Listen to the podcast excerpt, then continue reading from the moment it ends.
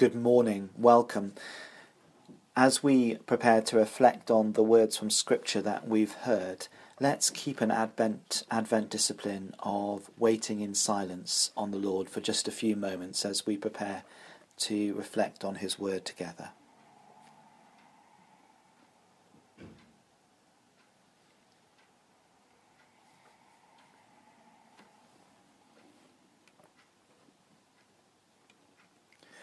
When I was reflecting on the word conception as I prepared for this morning, I had in my mind the mustard seed and the experience of Jesus' disciples later in Matthew's Gospel in chapter 17, where the disciples encounter a demon possessed boy and they come to Jesus as their rabbi, wondering why they were not able to command the demon out of the boy.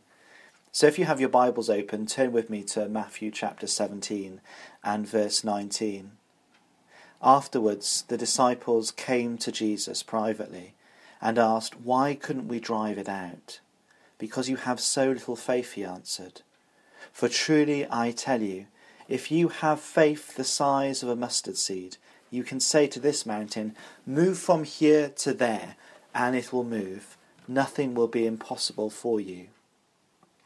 And I think of this passage because ideas or life forms at the point of conception are so small, so tiny, but despite their size, they are significant. The disciples were challenged on the extent of their faith, and they were challenged that if we speak from a position of faith, then we can do incredible things in Jesus' name. We can, we can pray prayers of healing um, into people's lives. And the scale of the faith required, Jesus tells us is as tiny as a mustard seed. And this morning we're looking um, at the season of Advent. We're beginning our journey through um, this season. And over the next three Sundays, we'll look at how God planted something within the prophets that came to be in Jesus Christ. And we'll do this by exploring how these prophecies played out in the conception, the birth, and the early ministry of Jesus. And each week we'll see Matthew's repeated use of the phrase, so was fulfilled what was spoken by the prophet, which occurs, well, actually, you tell me, how many times do you think the phrase, so was fulfilled what was spoken by the prophet? There's your challenge for the week. Take it away and, and come back and tell me how many times you think that phrase appears in Matthew's Gospel. Jesus is not just God in man revealed. The way he's born, what he's called, and the way he reveals the kingdom are all the fulfillment of prophecies, words spoken and clung on to for generations of believers.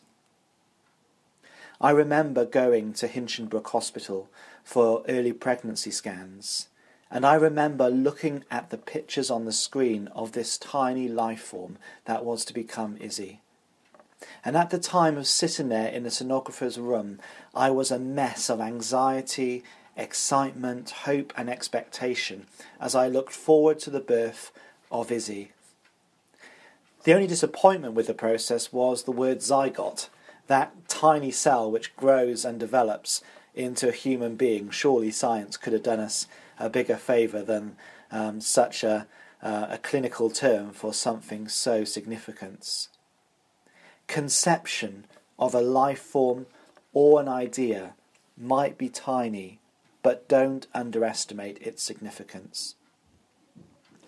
So let's turn back to Matthew chapter 1 and explore how God might use this passage of Scripture to speak into our lives. In verse 18, we read, This is how the birth of Jesus the Messiah came about.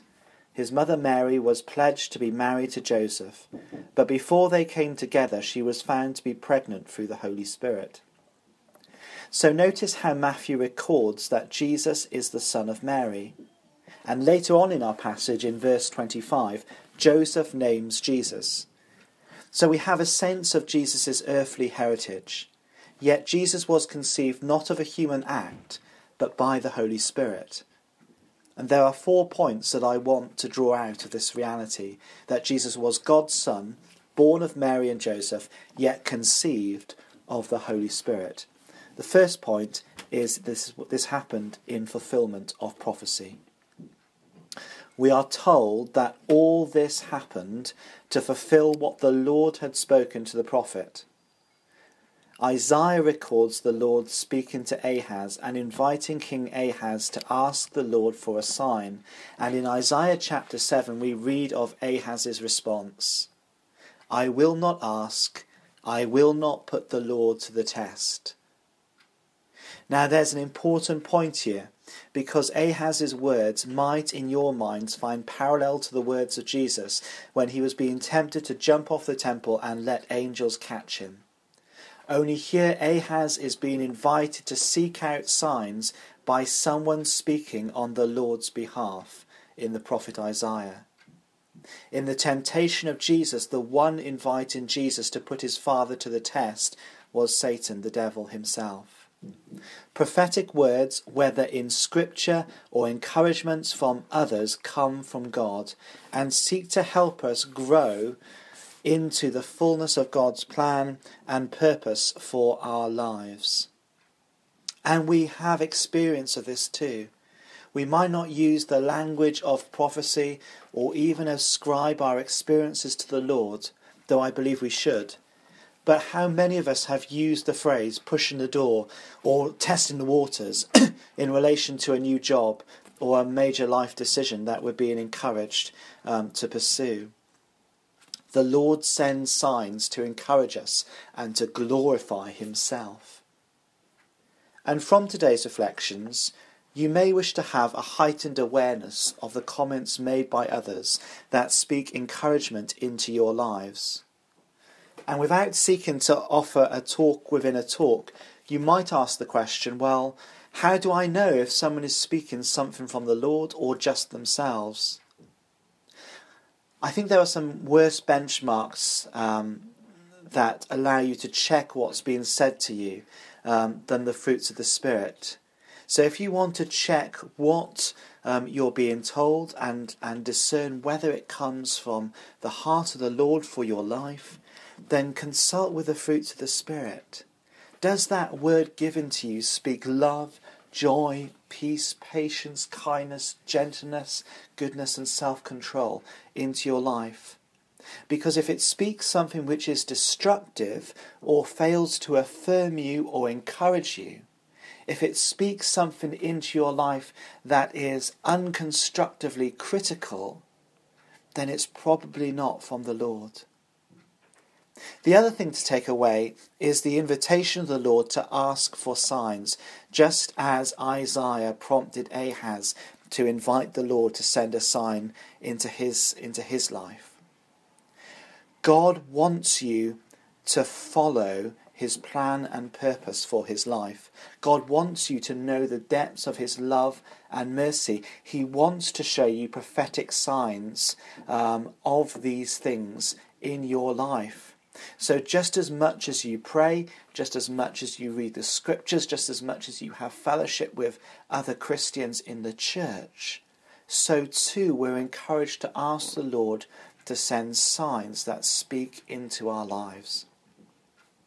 And Isaiah in Isaiah 7, verse 14, then tells King Ahaz of Judah, This will be your sign.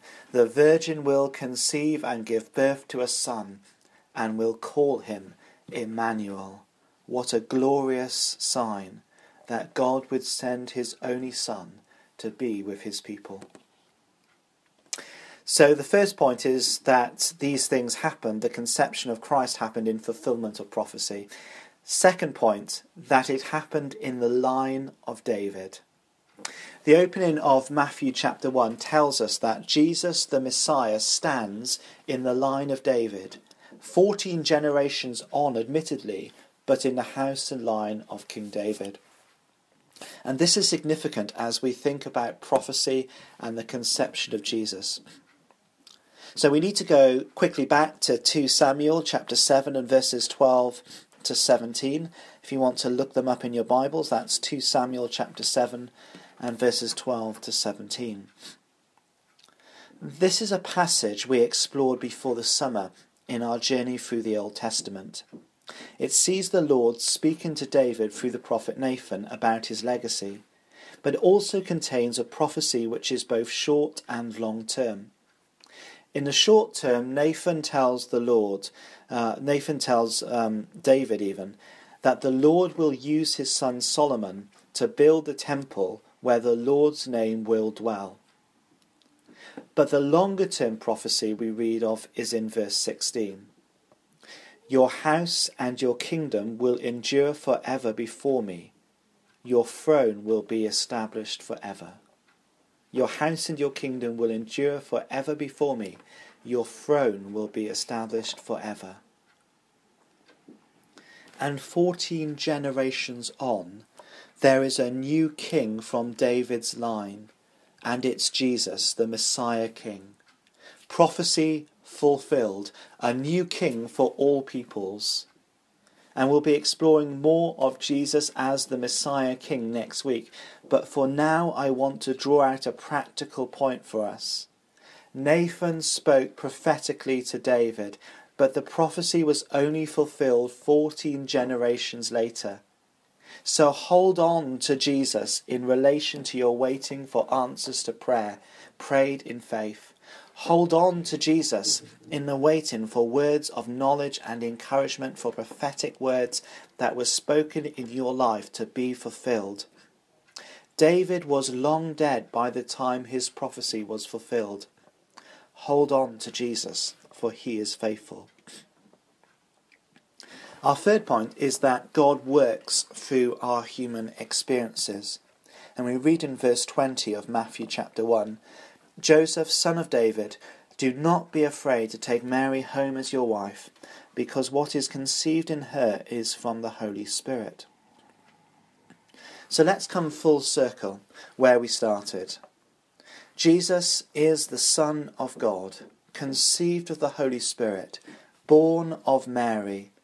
However, for our journey to move beyond um, his conception, and to look at how the prophecy was fulfilled in the birth of Christ, we need to recognize that Mary gave birth to Jesus, that Jesus is the Son of God, became human through the same human experience of pregnancy and birth that brought you and I into the world. Isn't that just an incredible thought? That Jesus Christ, the Son of God, entered humanity, became human, and took on flesh in the same way that you and I were born. God works through our human experiences. I do believe in a God who is powerful enough to part the waters of the sea and to open the heavens. But I also believe that we most fully see God at work when we recognize that He is doing supernatural things in our everyday lives through our daily human experiences. And so, the thing for us to do this morning is to accept that God seeks to work and reveal Himself to us and through us to others in the normal experiences of our lives. So, in your offices, in your gyms, in your homes, in your social settings, wherever you find yourself day to day, God is seeking to use you in a supernatural way throughout those experiences. Our task is to be obedient. Our task is to say, Lord, wherever I might go today, whoever I might speak to, would you give me the courage to be for you in those places? Would you give me the courage to speak your truth, your love, your mercy into the lives of those I encounter? And through my words, and through your speaking through me, and through others speaking encouragement and words into my life, may I know your glory, and may you be glorified. In Jesus' name, Amen.